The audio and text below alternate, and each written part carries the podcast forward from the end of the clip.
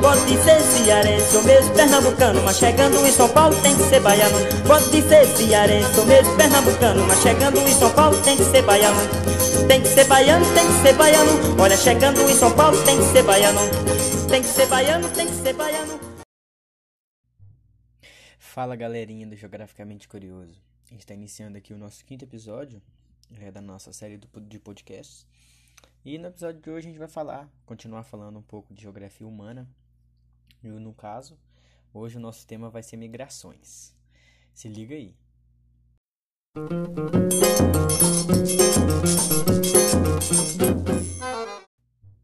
O termo migração refere-se ao deslocamento de pessoas de um lugar para o outro. Migrar é trocar de país, estado, região ou até mesmo de domicílio. O processo de migrar faz da pessoa um imigrante ou emigrante. Emigrante, com início de com E no início, é, é o indivíduo que sai do seu local de origem com destino a outro local.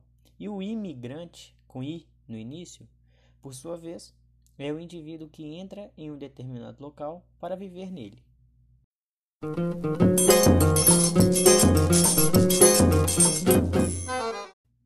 E quais são os reais fatores migratórios? Bom, os fluxos migratórios estão associados a diferentes aspectos vivenciados no local de origem do indivíduo e da sua expectativa de melhoria no local de destino, sob a influência de fatores de atração e de repulsão, agindo conjuntamente.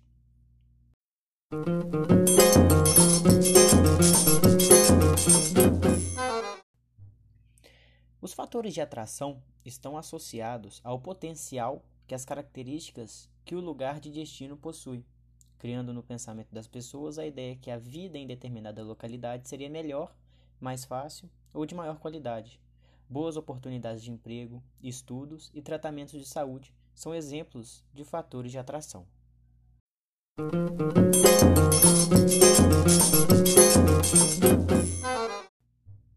Os fatores de repulsão estão associados ao local de origem e são criados a partir de um grupo de acontecimentos ou características dominantes nesse local, que tornam a vida mais difícil, conduzindo a população à decisão de migrar.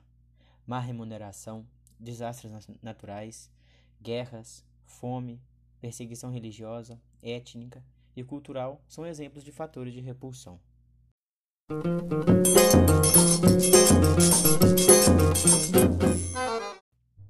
Bom, também existem os tipos de imigração, né? Nós temos vários tipos de imigrações e opções de se deslocar de um lugar ao outro. Então vamos listar os tipos e respectivos exemplos.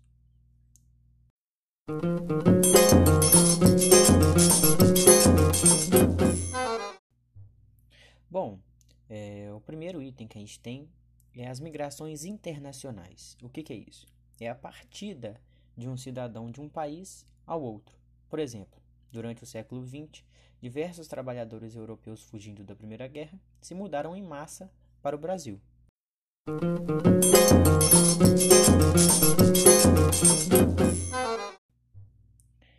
Bom, nós também temos as migrações internas, que é o deslocamento de cidadãos dentro de um mesmo país, e são subdivididos em interregionais, ou seja, entre regiões, e intrarregional, que é dentro das regiões.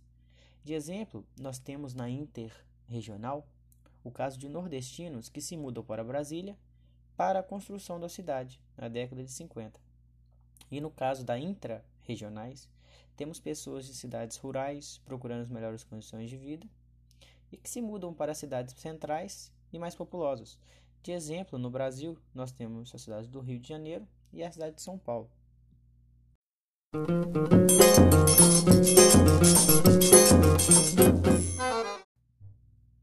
Existe também a migração permanente. O que, é isso? É quando o indivíduo não pensa em voltar tão cedo para o seu local de origem. E junto dela, o oposto, nós temos a migração temporária, aquela que será de curto prazo, com dias contados. Dentre eles, nós temos as migrações sazonais e migrações pendulares. Na migração sazonal, a pessoa fica fora por um tempo determinado, como se fosse um tempo sim e o outro não, de acordo com as estações do ano, por exemplo. Na maioria das vezes, eles vão a trabalho. De exemplo, há trabalhadores nordestinos que trabalham em colheitas de cana-de-açúcar fora de suas regiões.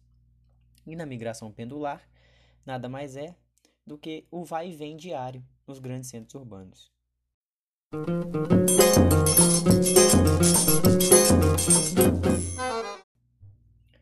Nós temos também a migração espontânea ou voluntária. Elas têm o mesmo sentido, o mesmo significado. Que é quando a migração se dá por forma planejada. E muito interessante chegar nesse ponto, porque eu tinha acabado, eu tô lendo ainda, né, o livro do Tim Marshall, Os Prisioneiros da Geografia, e ele fala lá quando ele está explicando melhor o que se dá no, no país americano, que eles recebem muitas emigrações por lá ser um centro assim que, que todo mundo visa por ter uma, uma melhor condição de vida, uma estrutura melhor para você ter um emprego, ter um estudo melhor. E ele fala que, e, que da média de todos os emigrantes do mundo, de qualquer pessoa que quer sair do seu país, 25% o seu destino, né? Eles colocam o destino final como os Estados Unidos da América. E a gente tem também aqui a migração forçada, que é quando o deslocamento humano se dá de forma por alguma necessidade. Ela é causada por guerras, xenofobia, crises econômicas, etc.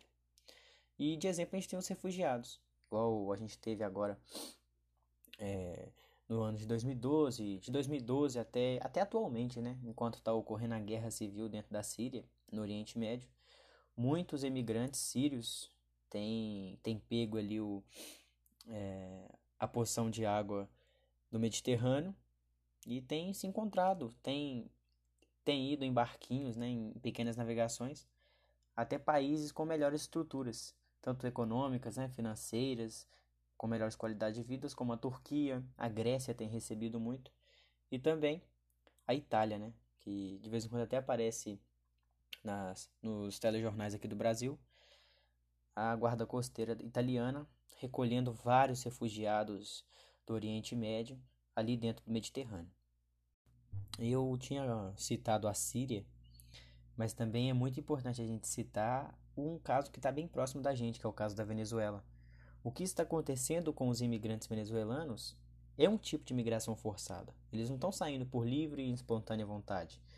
Eles estão saindo porque o seu país está vivendo uma crise econômica, uma crise humanitária gigantesca. E com isso, é, infelizmente, muitos dos seus habitantes começam a sair dali procurando uma vida melhor, né? E muitos países aqui da América do Sul têm recebido esses venezuelanos. Um dos maiores exemplos é o Brasil, por fazer fronteira, né? E ser um país é, muito bem visto aqui dentro da nossa América Latina, é, por ter também o seu IDH elevado e pela facilidade de entrar também, né? Dentro do solo brasileiro. Mas países também como o Uruguai, que tem um excelente PIB, um excelente DH, Argentina também, que tem um excelente PIB um excelente DH, também tem recebido diversos é, imigrantes venezuelanos aí nos últimos anos.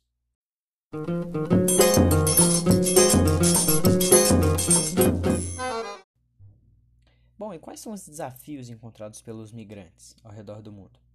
Ao chegar em seu local de destino, né, Muitas vezes, o migrante terá que passar por diversos desafios para se integrar a uma nova comunidade. Saudade de sua terra e das pessoas queridas. Adaptação ao local, por exemplo, e até culturas novas, costumes distintos e, em muitos casos, uma língua diferente. Em muitos casos também, os migrantes ainda são obrigados a lidar com a hostilidade dos indivíduos que vivem ali. Muitos migrantes sofrem com o racismo, a xenofobia e diversas outras formas de discriminação, principalmente se forem pobres e com baixa qualificação. É, visto pela sociedade local com desconfiança, é, os imigrantes recebem né, a culpa, na maioria das vezes, por todo tipo de problema que possa acontecer, como crises econômicas, desemprego e aumento da criminalidade. Dessa forma, muitas vezes os migrantes são criminalizados e são vítimas do abuso por parte das autoridades locais.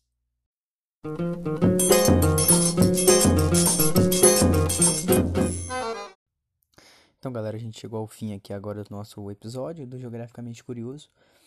É, a gente tem falado mais sobre a geografia humana nesses é, primeiros capítulos dos nossos podcasts.